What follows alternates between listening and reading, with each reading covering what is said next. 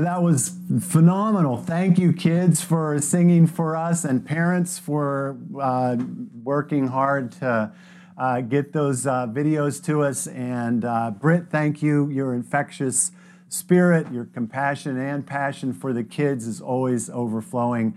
Um, and to all of you involved with KC, um, listen to me. Look, look at me. Look at me.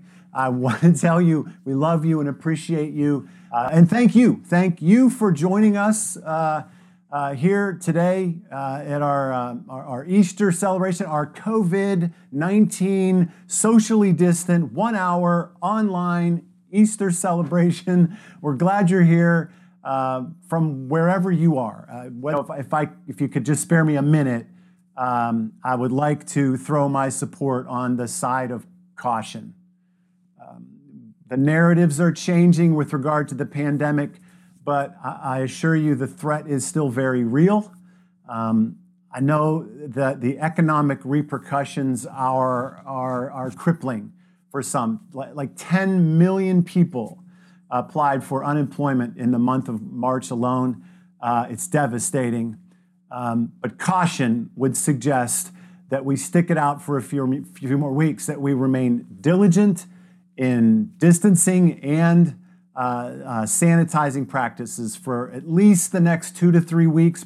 Expert, experts expect the rate of spread to approach its peak in the next few weeks. And that's important to remember. We're, we're all anticipating this peak because that means we're on our way down and out of this thing. But you got to remember, at the peak is the greatest and most rapid rate of spread. So, in those last moments before the peak, we got to be really diligent. So, hang in there. Well, here we are. It's Easter. It's Easter. And for those of us who trust Jesus, this is big. It's big. it's the, big, the biggest deal, really, actually. Today is the celebration of an historic, world changing moment and personal and ongoing impact of that moment the raising of Jesus. Uh, not not back to life. This is, this is an important point. Uh, Jesus wasn't brought back to life. Uh, people that are brought back to life, which has happened, even Jesus brought people back from life, Lazarus, for example. When you get brought back to life, you die again. You, you have the unfortunate uh, situation of dying twice. Jesus didn't come back to life to die again, he was raised to new life, which is totally different. Uh, we'll go into that. But Jesus was raised to new life. That's what we celebrate. And not only that, but his invitation for others to join him in this new life. Those who have trusted him celebrate because that reality lifts a heavy burden from this life and assures us of the hope of the next. Uh, maybe you're not there. Uh, you're, you're here today, but you're not there in that celebration. Maybe you're here out of uh, just annual tradition or an invite from a friend. Um, maybe Easter is just another good opportunity to be around something that's bright and hopeful. Maybe that's you. No problem. No problem. I'm glad you're here. Although some have taken a step of faith to trust God and depend upon Jesus, none of us have fully arrived. Everyone suffers from recurring doubt, unanswered problems, uh, unanswered questions, crisis of faith. Listen, any, any Christian who tells you otherwise is selling something. It's my job, and if I do my job, everyone, including me today, will have their needle of faith shifted a little more toward God uh, if I do my job, everyone will experience the presence of God a little, a little more deeply. If I do my job, everyone will enjoy another degree of hope. Am I aiming too high? Probably, probably. But every pastor in America is aiming pretty high today. Maybe every pastor around the globe. We th- this is where we're at. It seems like the Easter message of 2020 could be maybe the most critical message we ever give, we ever have the privilege of delivering because we know this is a rare opportunity. I don't know if you've thought about this, but the four biggest factors that draw people into spiritual conversations, um, that draw people back towards God or into church, are natural disasters, national crisis, Easter, and Christmas. We've got three out of four today. And it's even easier to engage church today because of the online scenarios. You don't have to go to church. You, you, like you did, you can show up whenever you want. You can turn this on in your own time, in whatever clothes you want, if any. You, you can eat the crunchiest food in the house, and you can have a beer if you like. And then you can just click out unnoticed whenever you want, if you want. The point is, if you're not usually in church, but you're here today, I'm thrilled. I'm honored and I'm thankful. It's a big deal. It's a big deal for me. I was hoping you would be here, and I'm glad you tuned in. Every pastor, every preacher today, particularly, does not want to blow it. But here's the deal here's what I know I know this. I don't, I don't really have any ability to manipulate a moment between you and God. I don't have that kind of power. I can deliver a powerful point if I do my homework. I can deliver, we can together orchestrate a powerful experience if we put the time into it. But I don't have any real power to generate a life changing moment between you and God. The moment a person is drawn to God is ordained and orchestrated by God Himself. He'll do it if He wants, when He wants, where He wants, and how He wants. There's an Old Testament prophet named Zechariah that put it this way He said, Not by might nor by power, but by my spirit, says the Lord Almighty. He was talking to a guy who was trying to pull something off in his own power. And God says to us, Look, it's not your effort that does anything. It's not your might. It's not your power that manipulates me or causes me to do things. I do things because I do things, is what God says. He doesn't need my help. None. He, just as effortlessly as He created all things out of nothing back in the beginning, today still He can create new eyes, fresh moments, and experiences with Him just as effortlessly as He created the whole world. Um, and, and that's really where I put my trust is in Him, creating a moment for you today. And, and I'm just a part. I, I'm trying to create a space and, and, and, and get out of the way so God can work however He wants to work. And maybe you're already here. Maybe this is where you are already, but this would be my request. Do the same. Give, give God a chance. Give him a chance. I can give you three ways that you could facilitate that or help facilitate that one. Number one, stay the whole time. I, think we're gonna knock this out in about an hour. And, it, and, and I'm sure there's going to be distractions, and your mind might go somewhere. And I might, I might say something unintentionally and trigger something that's just not good. If you could do everything you can just to stay through the whole time, I would be grateful. It'd be an honor. And I'd like to believe that it, that, that, that effort might turn into something. Secondly, um, suspend your doubt. Um, no one can escape their doubts completely. We always have them, but um, I don't know if you've ever just decided to live by faith rather than doubt, but I, would ask you to do that. Maybe just even a little bit. God says He doesn't need much. The, he says the faith of a mustard seed can be leveraged by Him in, in, in mountainous type ways. So uh, just push your doubts and your cynicisms out a little bit and just put yourself in a space of faith,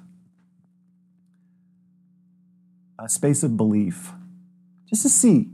And then, third, uh, I would ask you to pray with me. I'm about to pray, and, maybe you will pray along with me that, that God might show up. God, we do ask you to be in this moment. God, we celebrate. We're so grateful, so thankful for what you did 2,000 years ago.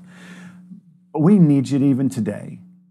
And if you could give us a glimpse, if you could encourage us in some way, if you could provide a new thought, uh, a new experience, a new hope, we will attribute it to you by faith.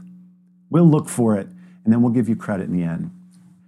Uh, we love you. In Jesus' name we pray. Amen. Okay, here's what I'd like to do with the next 20 minutes. I'd like to communicate some very core stuff about God because there are some very warped perceptions out there. And not just by those who aren't in church, but by those who are in church. And not just by people who aren't Christians, by Christians themselves. The, the perceptions of what church is, who Jesus is, what God is, what the Bible is about, what is eternity, it's it's all over the map at times. It's, it's, a, it's a bit of a mess. And it's understandable there's a, there's a lot of ways and reasons that things get um, misconstrued. You know, it, we do it to ourselves. Sometimes just the amount of time that go by. We have some good intentions and we we don't quite get things exactly right. Communication is so hard, right? It, it's so hard to get points across, and we just get things confused. On top of that, it's not all that uncommon. I wish it was more uncommon, but it's not uncommon that churches are hurtful rather than helpful. Sometimes we, we, we tend to lock people down rather than free them up.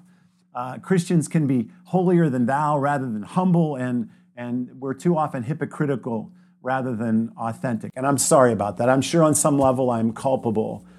And I, and I just want to try to clear things up. I can't clear everything up, there's not enough time. Uh, and I don't understand everything. I, I, I, couldn't possibly individually clear everything up. But, I, but if I'm going to ask you to come back, and I am, if I'm gonna if I'm, gonna ask you to engage and, and join in the discussion of faith that we're having as a church, uh, um, which I, which I am, if I'm gonna ask you to take steps or to get involved in some way, uh, which I am, I, should at least explain to you what it is I'm asking you to be a part of, right? I should try to clear up as many misconceptions as I can. So let me give you the big picture, the big, big, big picture, le, photo grande, all right?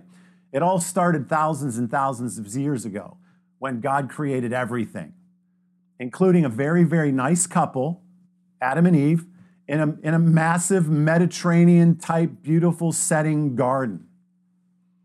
Tons of time went by, and then another very critical moment happened uh, with a polytheistic nomad named Abram, eventually Abraham a patriarch, uh, the father of our faith, right? So you got, you got Adam and then you got Abraham, and then God goes on to form out of Abraham um, a theocratic nation, a, a nation ruled by God. Uh, these would be what we know as the Israelites, the ancient people of God. And then, after a long, long time of erratic faith that you can read about throughout the Old Testament, something monumental happens. God shows up himself in the middle of his creation with skin on. Jesus, God in the flesh. You got Adam, you got Abraham, and then, and then you got Israelites, and then you got Jesus, show, God himself showing up. 33 years later, after, after Christmas Day, Jesus is crucified, he's buried, he's dead, and then he's raised to new life, launches the church spends some time after death, you know, a little while, launches the church, and then heads direct into heaven to sit at the right hand of God the Father as King of all things. And he sends the Holy Spirit back to inhabit those who have trusted him and shifts this whole physical uh, God, space, and people into a worldwide spiritual nation, the new spirit filled people of God, which we call the church. Adam, Abraham, Israelites, Jesus ascends, sends the Spirit into the believers, the followers of Jesus, and creates this spiritual kingdom of God called the church, which continues to expand under Jesus' headship even today. Yes, today the church, the family, the body, the army of God, the spiritual people will grow. It will be added, number will be added to uh, that kingdom. And then finally, we anticipate this deteriorating creation being put back together the way it should be. The, the, the ancient Jews and even the current Jews, they call that shalom. It is everything recreated back to the way it should be. You could call that heaven. Okay, so this is the big arc of the Bible creation, Abraham, Israel, Jesus, church, expanding church, recreation, or heaven. That's the big picture. That's the very basic stretch of the entire Bible right there. How do we know all this? Jesus mostly, confirmed it all, but we also have a whole bunch of written records from eyewitness accounts, people who knew Jesus personally or were followers of his in, in the earliest days, some of Jesus' closest confidants, companions, nearly all of whom gave their lives in defense of what they had observed, experienced, and written. Paul, for example, is one of those incredible first believers. And, check this out. Look how he, with, with no internet and no way of fully comprehending what was happening in the whole world and really all of history, ties this whole thing together like this. Understand that those who have faith are children of Abraham. Okay, that's interesting because those who have faith and those who Paul are talking to is, is thousands of years since Abraham and now post Jesus. And he's saying, clear back to Abraham those who have faith are children of Abraham.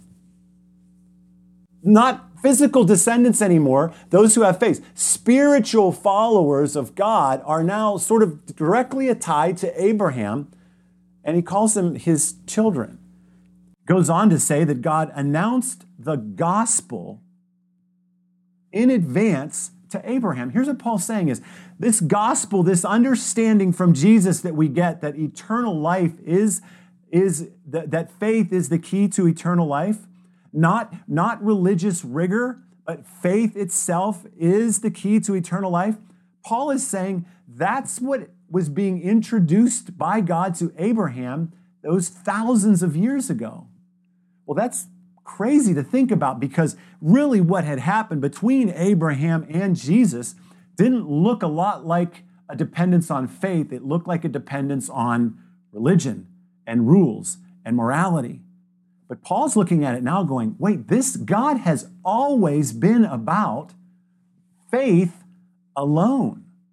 And he says, so those who rely on faith are blessed along with Abraham, the man of faith. Now, that's a pretty significant paraphrase by me from the NIV, just to make it simple for you to um, grasp. But here we have it this narrative, this biblical arc Adam and Eve, Abraham, Israel, Jesus, Christians, everybody else, and heaven. That's the big picture. Now I would like to, I would like to um, tease out for you this thread that goes through this entire history.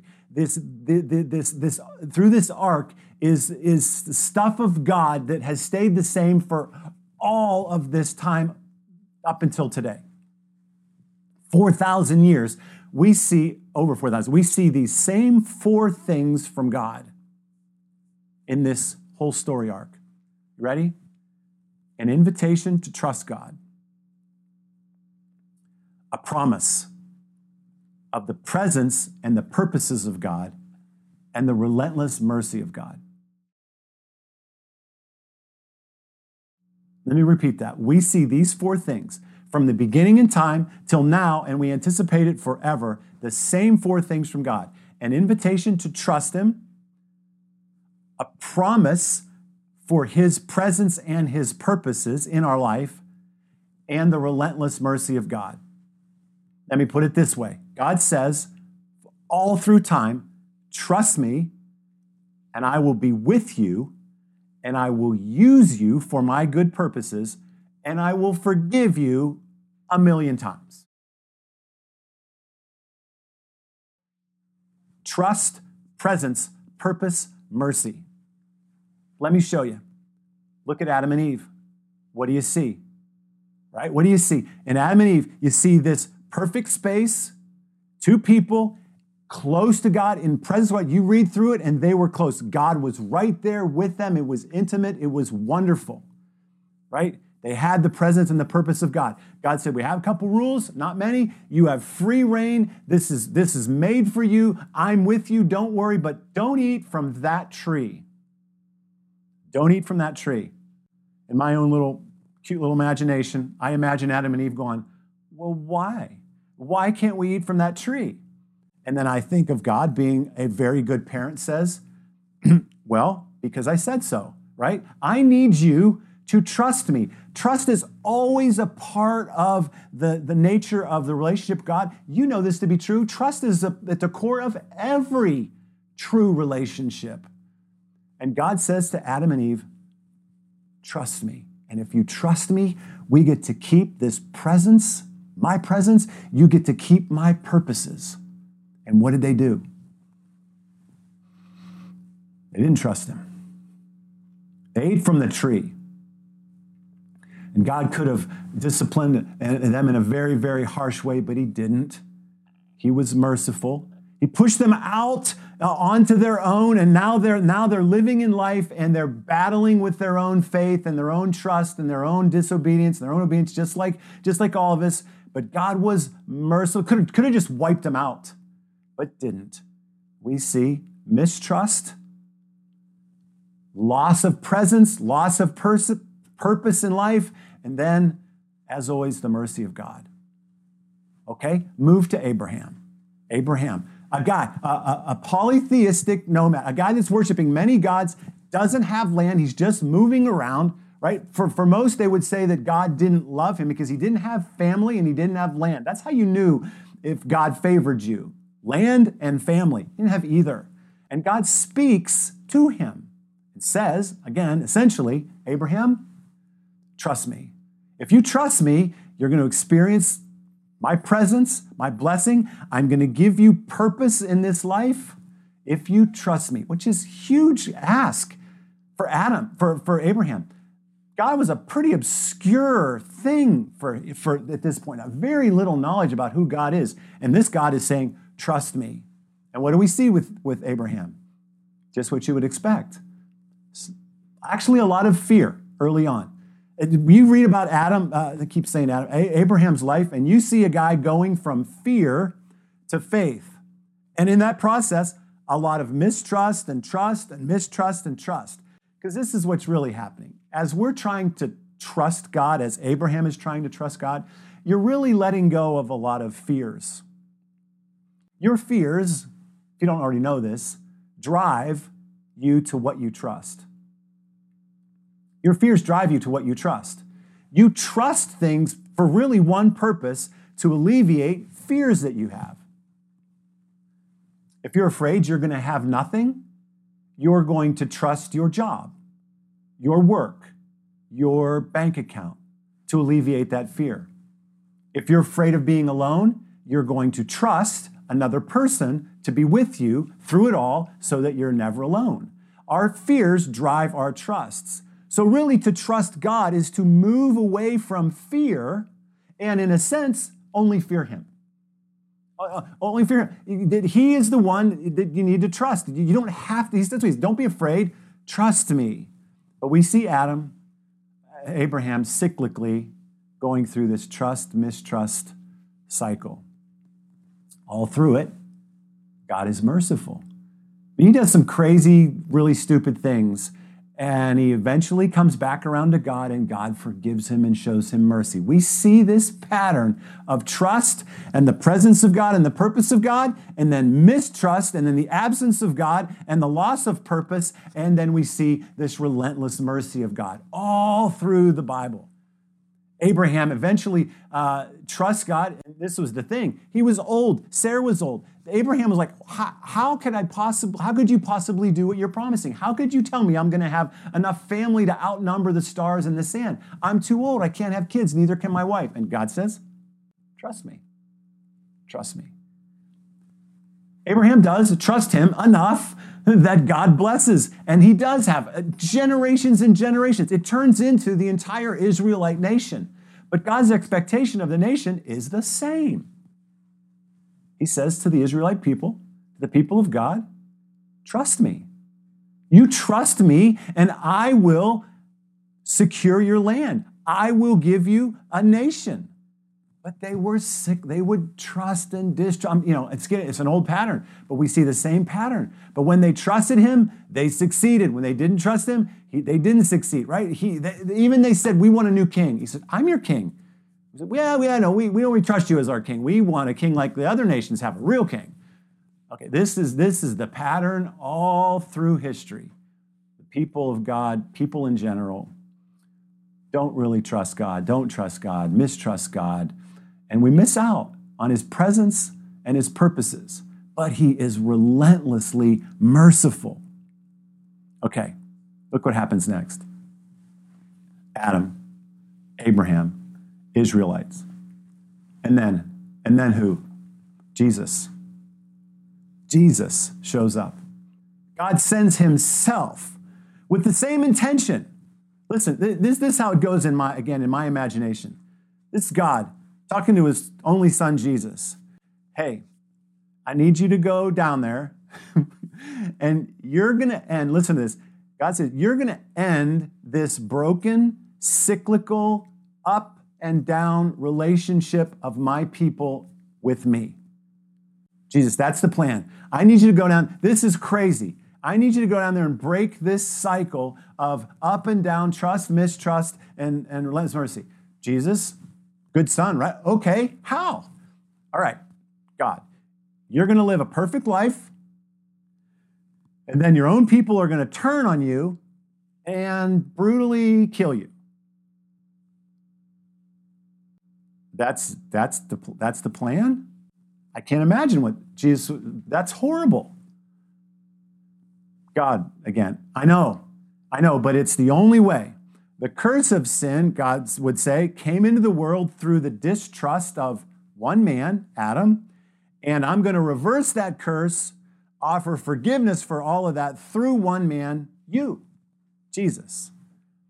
And then I'm going to finish the whole thing off by raising you to new life with me to be king over everything.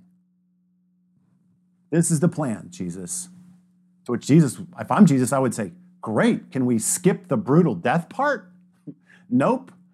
Nope. God says, Nope. Listen, Jesus, this is what I need you to do. Trust me.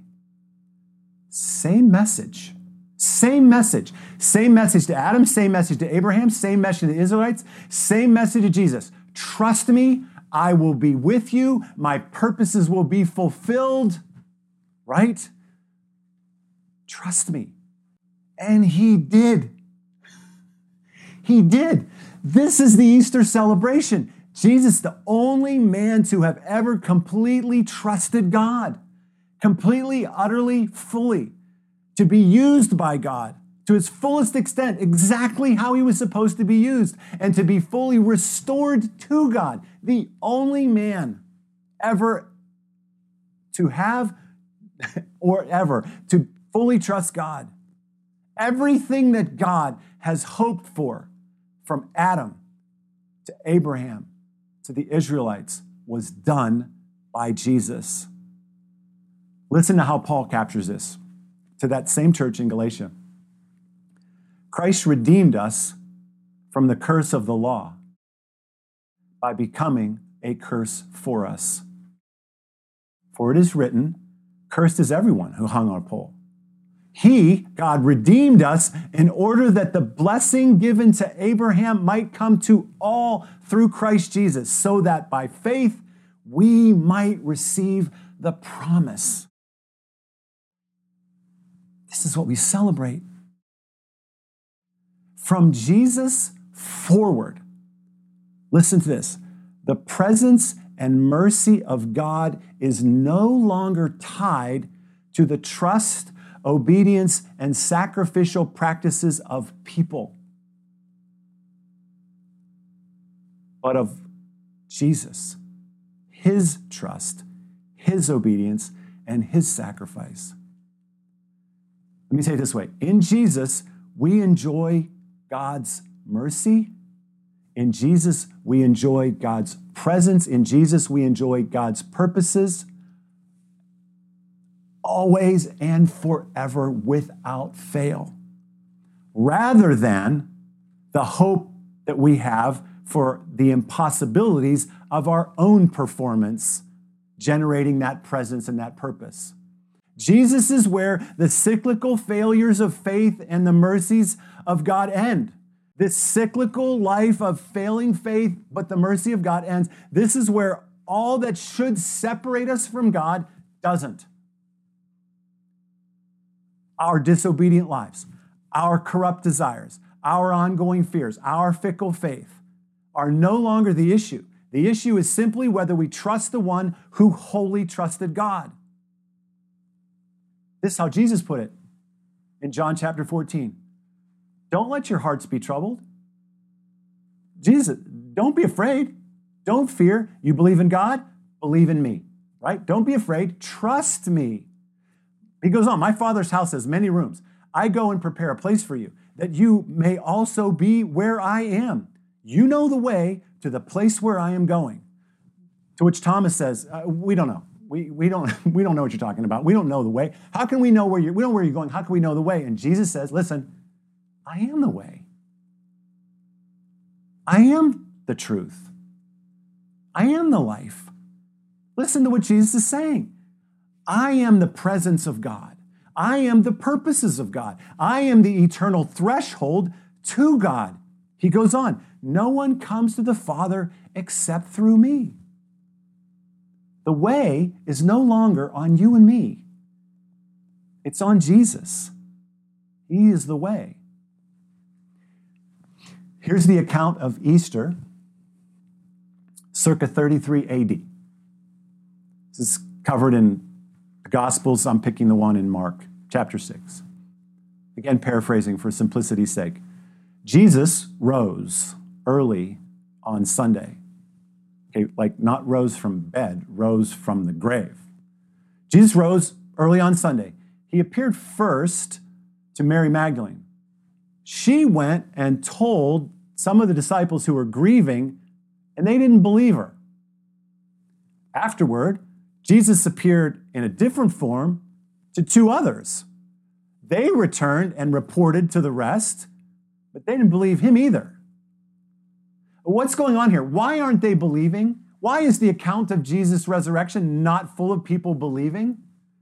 This is really good. It's really helpful, actually. This is really the proof that he was dead. They didn't believe that they saw Jesus. Why? Because he was dead. Eh, they weren't hiding him. This wasn't some big trick. This wasn't magic. They weren't pulling a fast one. They didn't, they didn't snatch his body. They didn't believe him because they, he was dead. Later, Jesus appeared to the eleven as they were eating. And guess what? Sure enough, he rebuked them for their lack of faith and their stubborn refusal to believe. He said, Here's what I need you to do go into all the world and tell every last soul of my rising. Whoever believes and says so will live with God forever. If not, they'll die forever. I'm paraphrasing again. After the Lord Jesus had spoken to them, he was taken up into heaven and sat at the right hand of God. And that is where they wait for you and me. At the end of the day, literally at the end of the day, and at the end of your life, the Almighty God will ask you this question. He's asking you now, and He'll ask you then Did you live a fearless, God trusting, perfectly obedient life? And there's only two answers to that. The first one is no. That's honest. The second one is no, but Jesus did, and I trust him. This is the basics of Christianity. It deserves a lot more than what I've been able to give it this morning.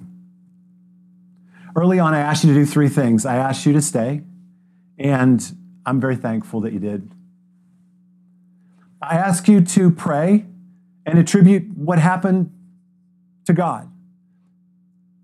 So, if you've felt some glimmer of hope, if you've been encouraged in some way, if you've been reminded of something important, if you are stirred in your own heart, if you're encouraged, I would ask you to give God the credit.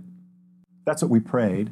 And third, I ask you to suspend your doubts. I ask you to exercise a little faith. And now I'd ask to, like to ask you to consider shifting your faith. If you have a sense within you that there might be a God, if there's anything within you that imagines there might be something more to life, if you wonder what it might be like to be at peace in the midst of chaotic world, if some part of you believes that you're meant for something of great value in this lifetime, could I ask you to shift your faith from all that cannot deliver any of that, whether people or stuff or work or money or power, success or nobility or kindness or your best effort? Can I ask you instead to put your faith in someone who can deliver on that promise? and whose life would suggest at least giving him a shot. Can I ask you to try trusting Jesus and even consider joining with us as we continue to find ways to trust him? Maybe you don't know the answer to that, and that's, that's totally cool. But could I ask you then to just stay still, listen to a few of these announcements, and, and, if, and if you're by yourself, maybe just maybe re, reaffirm you've got a nice quiet place. If you're with family, you know, gather together, quiet your hearts. And, and, and after Justin, let Pastor Tammy lead you and us into the presence of God where you can work it out with Him a little bit more rather than me. For those of you who do trust Him, this is your time to bow again before our King, grateful and humbled, and to celebrate the presence and purpose and mercy of God that we find in the risen one, Jesus.